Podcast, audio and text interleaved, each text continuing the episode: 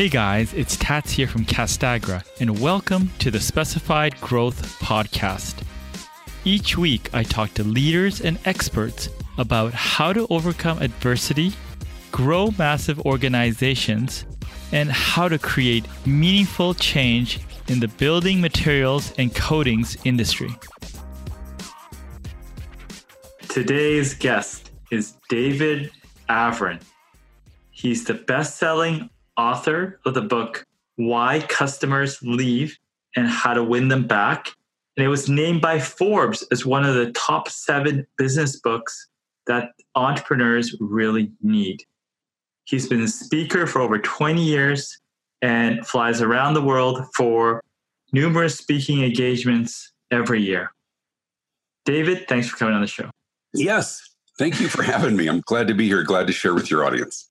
Yeah, so when I first heard your stuff, you know, you had that really strong, great energy about yourself. And then I realized that you're quite good friends with Jeffrey Gitomer. And I realized that I put two and two together. I don't know which one came first, but. Uh, well, I don't think any, any of us want to be Jeffrey Gitomer. I think we're happy to be on the good side of Jeffrey Gitomer. Jeff, Jeff's a great guy. He, he actually wrote the foreword to my my last book, my last marketing book called Visibility Marketing. But he's a great guy. If we could just get him to come out of his shell a bit tell us, and tell us what he really believes. Yeah, yeah, yeah. So you started in the marketing area. I think you made a shift over to you know customer experience. Why? It's a great question. You know, I spent 20 years talking marketing. I wrote the book, It's Not Who You Know, It's Who Knows You. I had a great career speaking, consulting, helping organizations and small businesses and otherwise stand out in a really competitive marketplace? How do they raise their visibility and and better communicate what they do?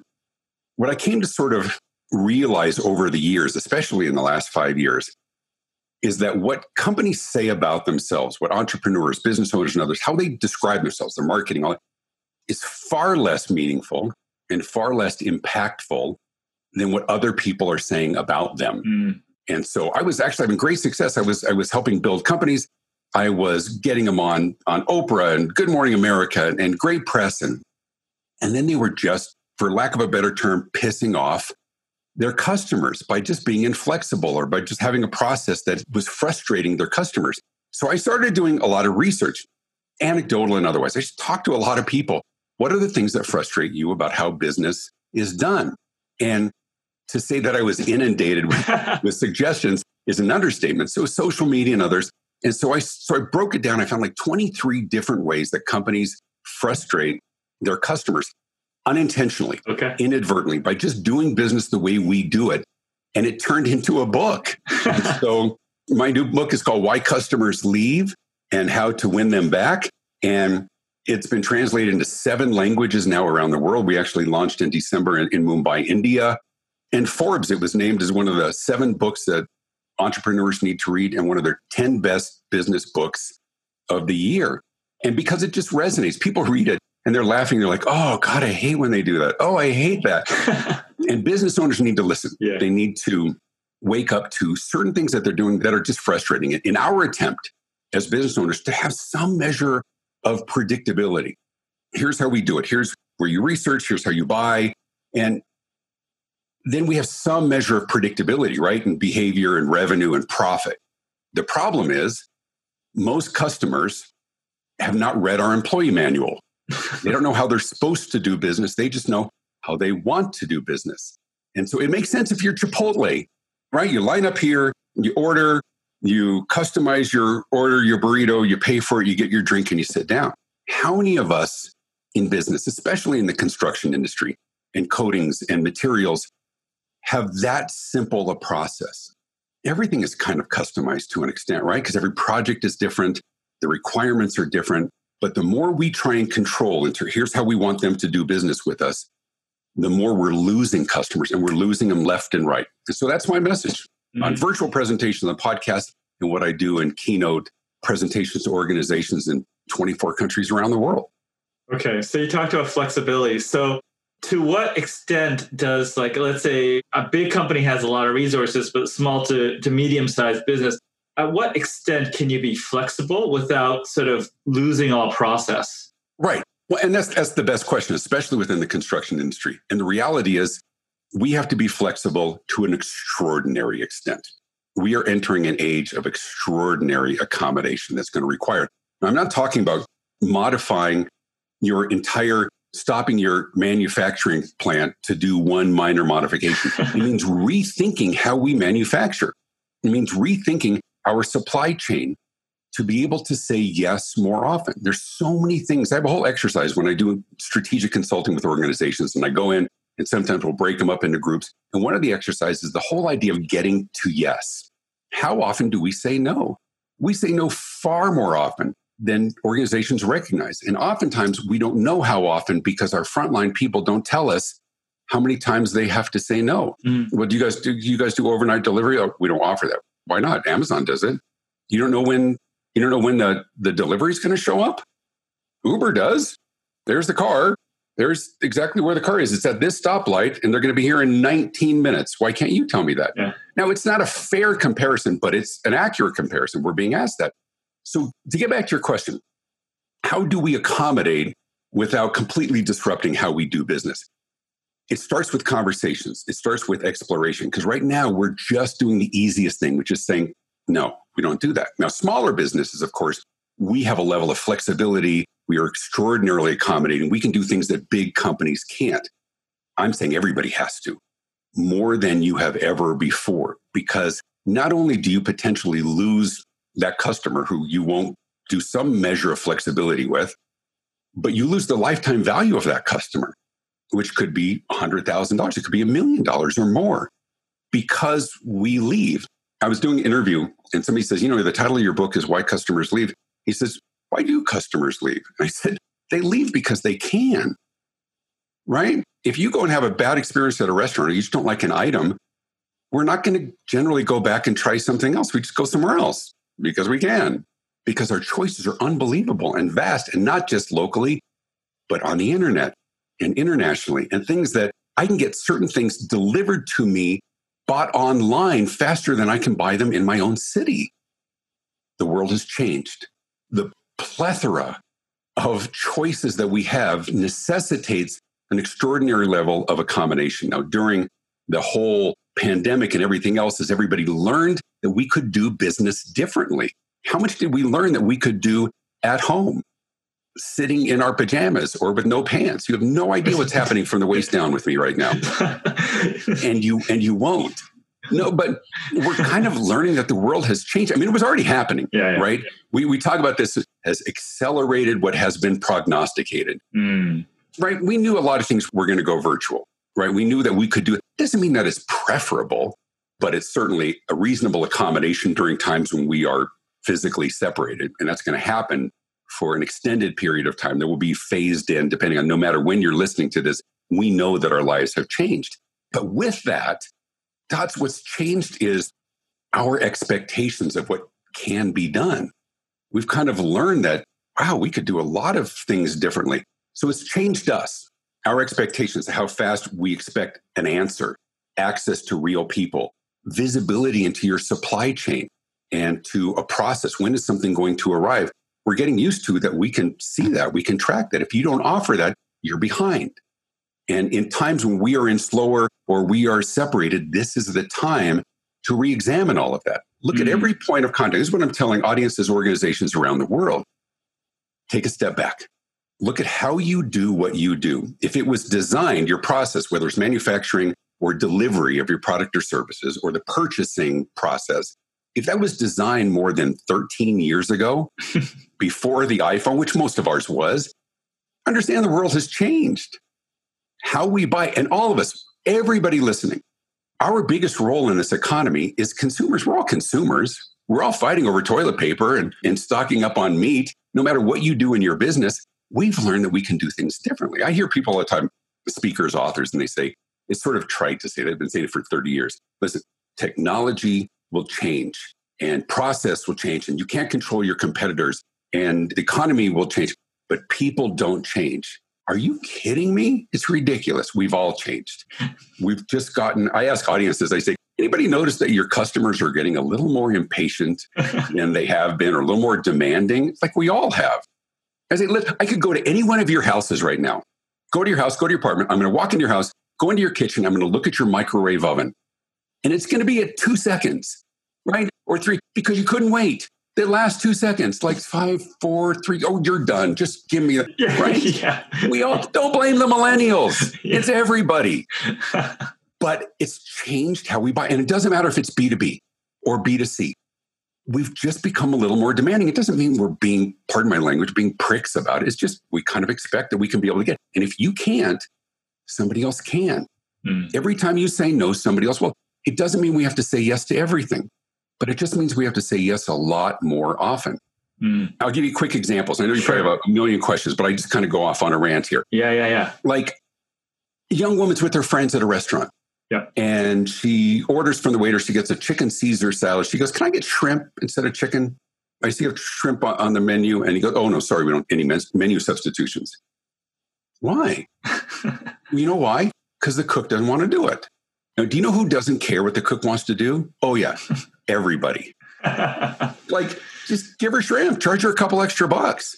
We say no so fast. I mean, what's the alternative? Let's not give her what she wants. Then she doesn't come back, or she goes online and rants about what jerks you were and gives you a horrible Yelp rating.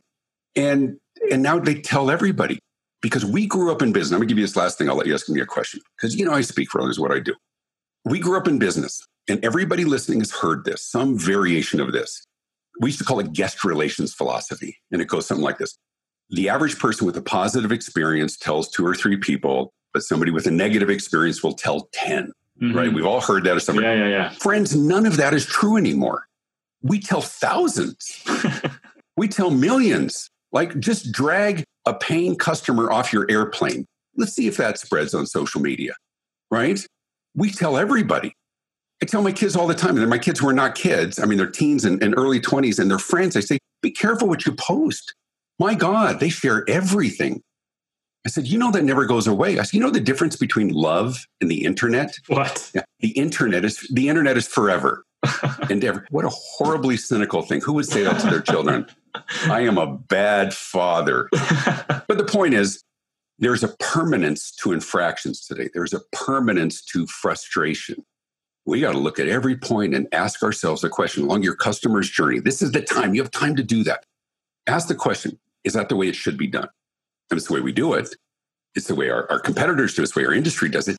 But does it have to be done? Could it be done better or faster or smarter or with less friction? Or maybe we take a nine step process and reimagine it into a six step process. And we have created competitive advantage. That's what customer experience is. It's not being nice and saying, So, what are your plans for the weekend? Right? That's, that's customer service. We get that. It's important, but you either get it or you don't. The experience is different today. Yeah. How do we do business with you? My bank, 90% of 95% of my interaction with the bank has nothing to do with a person. My experience is all on the app. I speak for a client. I get off stage. They give me a nice check. I go back to my hotel room. I sign the back. I take a picture of it. It's deposited. My daughter shoots me a text from college. By the way, her ringtone is a cash register sound because that's why I need money. So I just transfer it. I'm done. Right? There is, that's my experience. And there was no people. How much are we learning from other industries? And how much are we as vendors within the construction industry, manufacturers, providers, suppliers, and others, have we pivoted with that? Have we made those additional accommodations? Because now is the time to do it.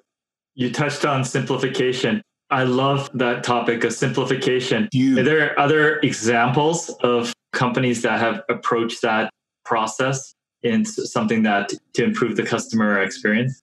well, absolutely. Well, you see it all the time. I mean, listen, history will record this time as a time of extraordinary innovation.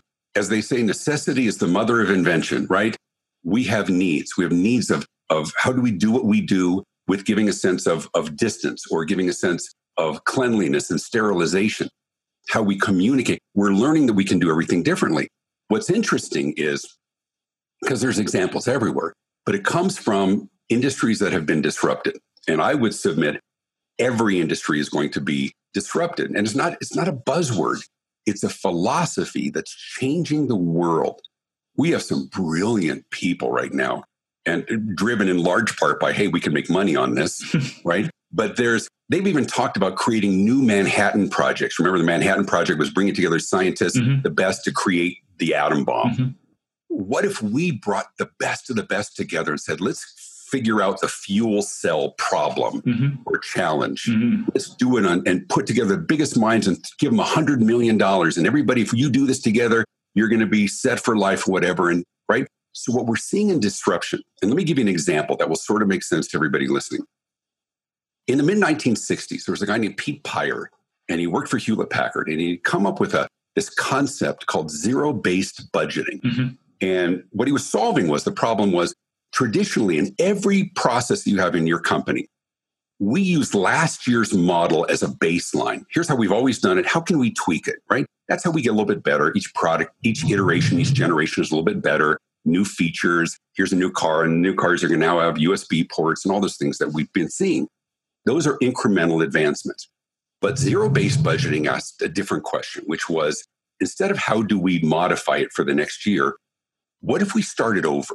What if we were going to do it today? So if your marketing department had a $100,000 budget, as opposed to what are we going to do or not do, if we were going to start our company today, what would we need for a marketing department? And it was called zero based budgeting. And they did it in the budgeting process, but disruption does the same thing. So imagine everybody listening to this or watching this on video. Imagine you left your company today. You decided to leave you were going to start a competing company to the company you currently work for. You have funding, you have you can take all your knowledge with you, but you're not bound by any legacy systems or technology or people. You can literally start from scratch. How would you do it differently? Mm. If you were going to build your business and you're not tied to here's old clients, here's how we do it, but if we were going to create a powder coating company today, if we were going to create a window company today, what would it look like? Taking into account the sensitivities in the marketplace, the environmental concerns, regulatory environment, government mandates, or even incentives, right? We can start over because the reality is every new competitor, that's what they get to do. But when it happens to you, we call that disruption, right? Somebody's rethinking everything. Like it's saying, listen, we got a big problem with transportation in the world. How do we, do we have too many cars? Do we make them more fuel efficient? Do we elevate highways? I got an idea. What if we took all the cars that are already on the road and just turned them into taxis? That's Uber. That's disruption. What if everybody's house is a hotel instead of building, right? Then you get Airbnb. That's disruption. So when it happens to you, it's disruption. But when we do it as an industry, as a company, we just call that innovation. It's the same thing. It's just whether it's happening to you. so, what I encourage organizations and companies that I work with is let's innovate. Let's disrupt our own companies. So, I'll, sometimes I'll do it. I'll do like a full day with the company and I'll break everybody up into tables. Everybody pick a point of contact. How would you do it differently? If there, if technology wasn't an issue, mm. right, or money wasn't, like, what would be a really cool way to do this? What could we do to make it faster or simpler, so people would skip over processes and just get to what they want? That's disruption today. That's the creative things that we're seeing in the marketplace. And as I said, we're going to see we're going to see an age of incredible innovation, really cool ideas, but not gee whiz for the sake of gee whiz. Mm. It's it's to be remarkably easy to do business with.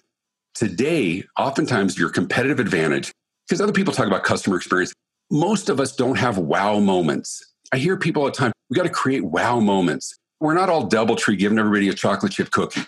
Most, if we're selling a foam insulation to an installer who's selling it to a general contractor, not a lot of wow right there. but we can be remarkably responsive and accommodating and flexible and give them more options, right? I use this all the time. Here's my. That was easy. There you go, my easy button, right?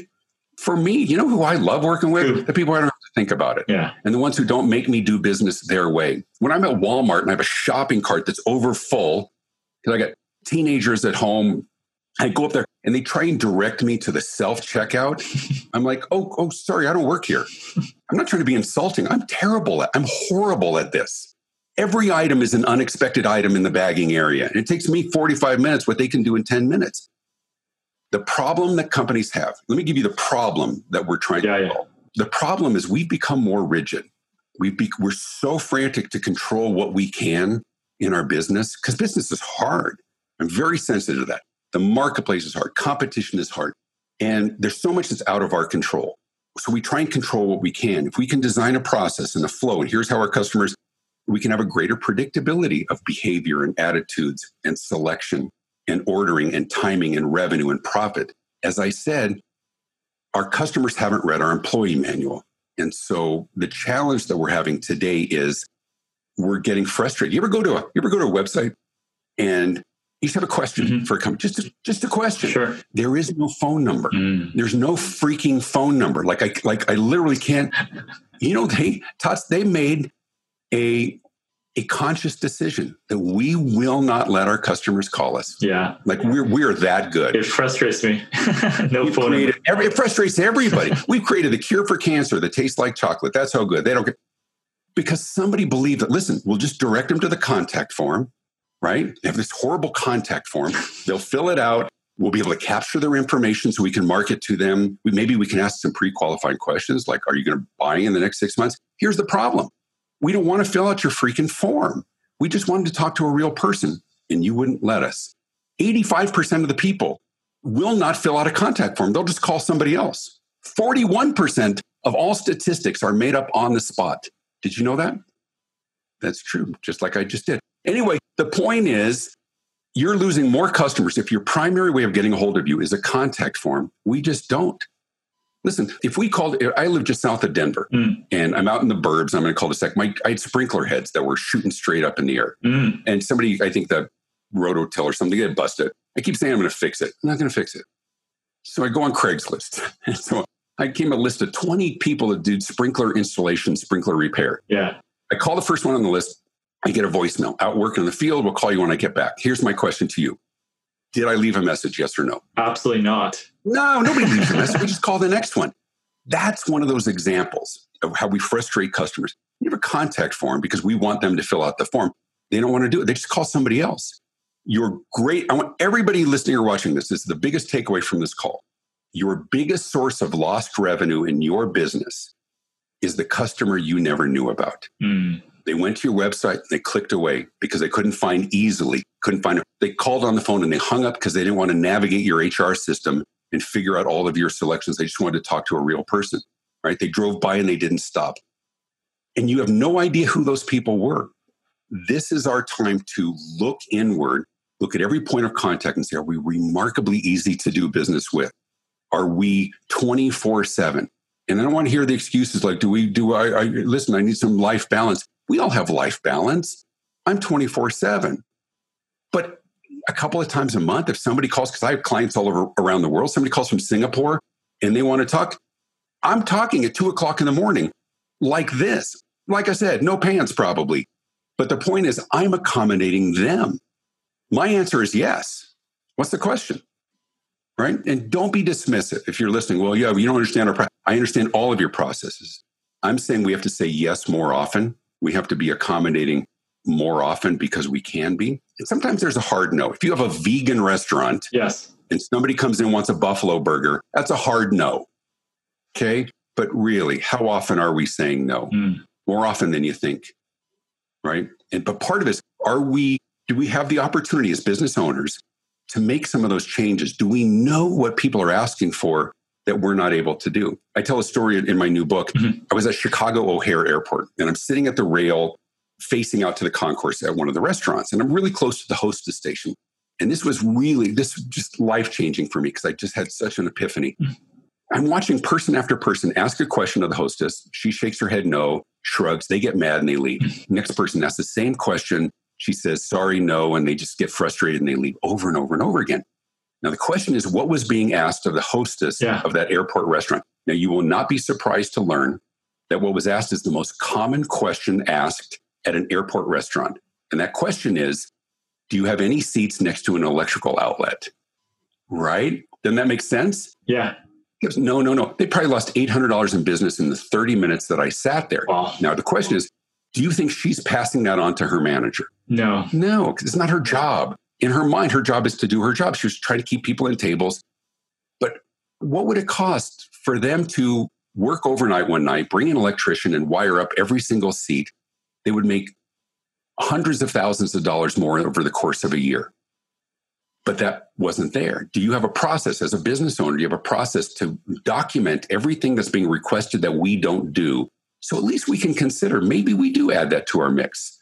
Maybe we do expand our services. Listen, if enough people are asking for it, maybe that's a profit center in our business. This is all about getting better, about looking at how do our customers want to do business with us and are we aligned with how they want to do it? Yeah, no, that makes a lot of sense. Yeah, I can I can see why uh, you made that jump. I mean, a lot of people are still focusing on pushing lots of clients at a company, but if you can't get them excited, or, just, or competency. Yeah. I mean, the, the biggest issue is the marketing messages today basically say, we're really good at this and we really care. Okay. How much do you charge? right? Because we talk, but we boast about it about our quality and our commitment and our caring and our trust and our people. It's our people that make the difference. Really? Everybody's everybody's people makes a difference. Positive or negative, everybody's it doesn't mean anything. For us, it's all about the customer. Who the hell else is about? I mean, you're you're in business, right? And it may be true. For us, we really care about, about our customer. Oh, here's the other one is passion. It's the least effective word in marketing, and everybody uses it. We are passionate about insulation. We are passionate about construction materials. Yeah, and I'm and I'm passionate about about my kids and my Jeep, but it's not persuasive. Mm. We use competency based claims, right? We're really good at this. And the problem is, as a marketplace, if I'm looking at multiple vendors, and we all do, and we look you up online and we look up on social media, when I'm trying to make a decision, now this isn't necessarily if you're in a pure bid situation with a GC, but there are nuances there as well.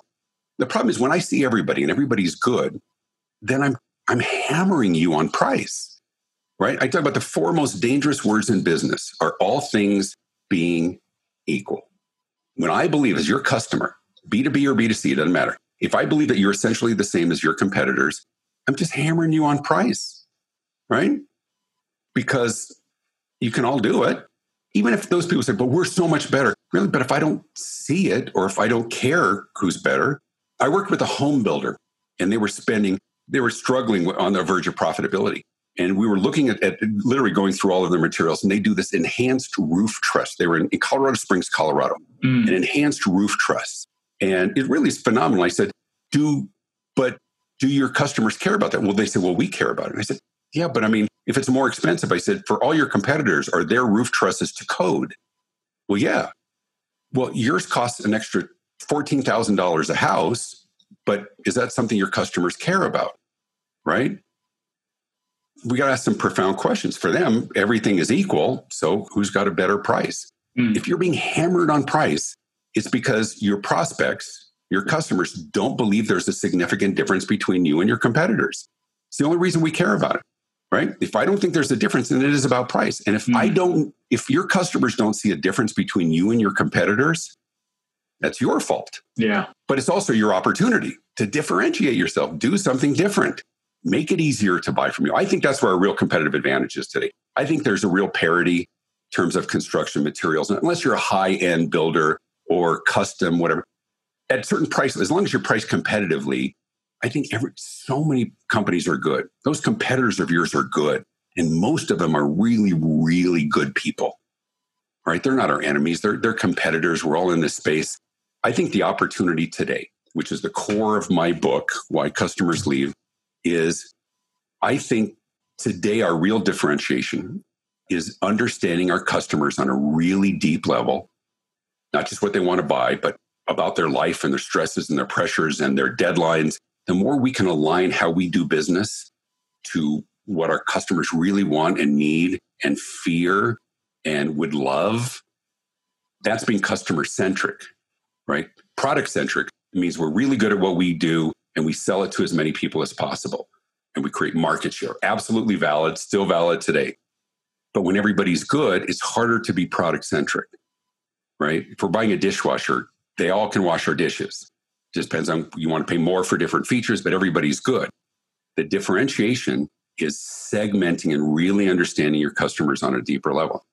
A lot to get into, but that's customer experience today. Yeah. It's helping customers be or helping businesses be customer centric, not customer focused. We're all focused on our customers, but customer centric means we're curious. Mm. We sit with our team, we dig deeper into who is buying from us. What do they hate about our industry? Right? And then look at list all the things that you think they hate about our industry. Are we guilty of any of those things? What are things that they would love if we could do? Not what they do love, what would they love? You just imagine you were your customer. Oh, I would love it if they could do this. I would love it if I never had to think about it. I would love if I could do a real time job site video to see if people are on site. I would love to see the financial implications of using this higher grade material. Right? What would they love? Are you able to do some of those things? What do they fear? Here's another great one. What do you think your, your customers, what do they fear? Mm. Not, not like spiders, but like, what do they fear in terms of your underperformance? Mm. What do they fear in terms of your maybe um, lack of experience compared to others? What do they fear? Here's a, here's a big one. Mm. Oftentimes they fear if they have established relationships, and most everybody we're selling to has an established relationship to somebody. If we're looking to grow, they fear having to face their current vendor and fire them to hire you instead. People don't think about that. We talk about customer acquisition, right? How do we acquire? That's not your challenge. Most of us, it's customer conversion, right? We, it's not about getting a new customer. So we have to convince somebody to stop doing business the way they're currently and start doing with us. That's hard. It's one of the things they fear. If you're professional service providers, if I'm like a financial service person, I don't want to go to a new financials because that means I got to fire that one. They worked with my dad.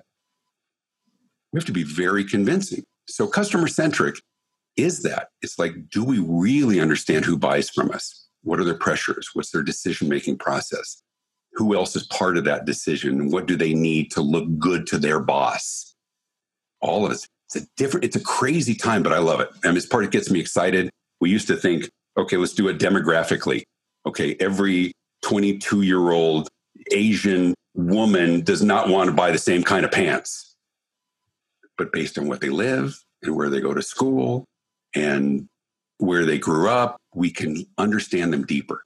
And so there's great resources, big data, and all that as well. It's great. I like your uh, passionate message. I, I, like how you clarify the individual aspects of it, right? The customer service, customer experience, customer centric. I think I've never heard anyone sort of break that down in, in the way that you had. So definitely it was really good. I appreciate it. A lot of people talk about customer, they think customer experience is just another term for customer service, and it isn't because how we experience doing business with companies, B2C and B2B, has changed. And so, what we're looking for oftentimes is predictability, visibility, simplification, convenience, right? How much can we do on our phone? But there's other times when we absolutely want access to real people. I think the most maddening thing in my mind is companies restricting access to real people. I did a conference in Bogota, Colombia. I did a conference in, in Abu Dhabi, mm-hmm. talking customer experience. And for them, many of those in Mumbai, India, customer experience meant call centers and artificial intelligence chatbots. Like, honestly, I just want to talk to a real person.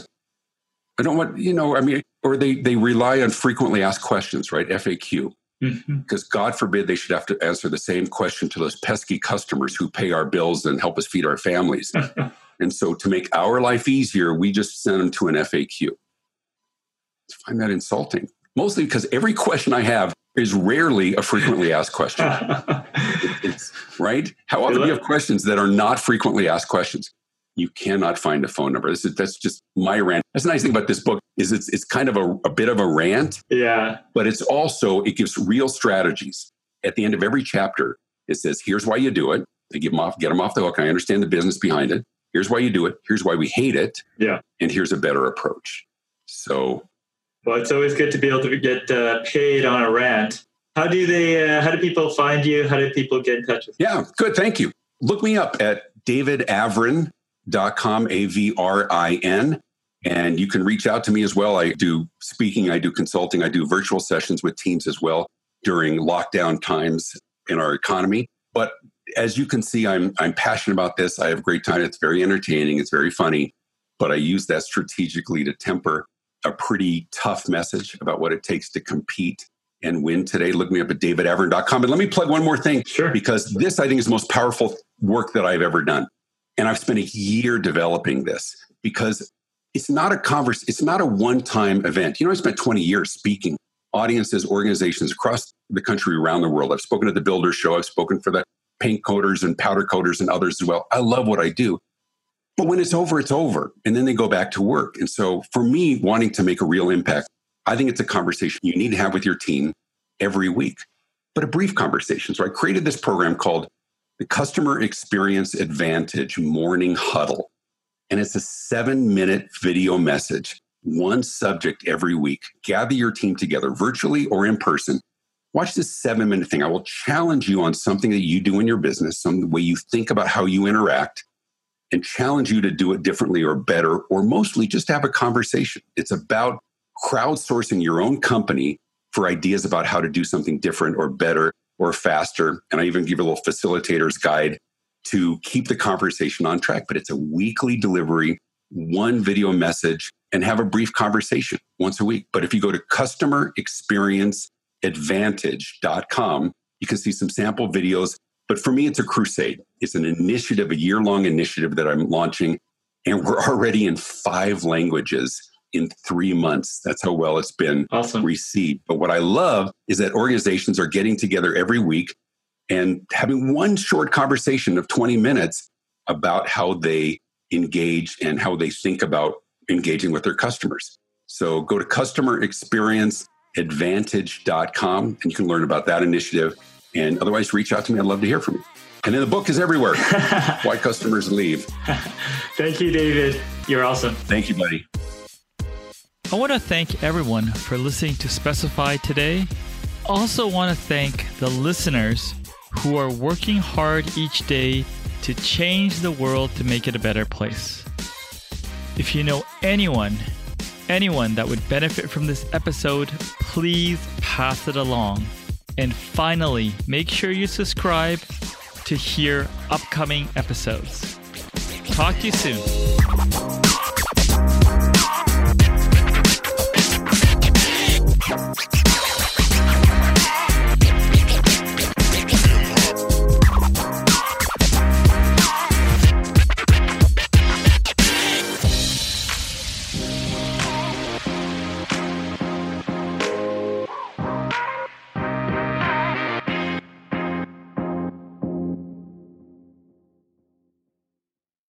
This podcast is a part of the C Suite Radio Network. For more top business podcasts, visit c-suiteradio.com.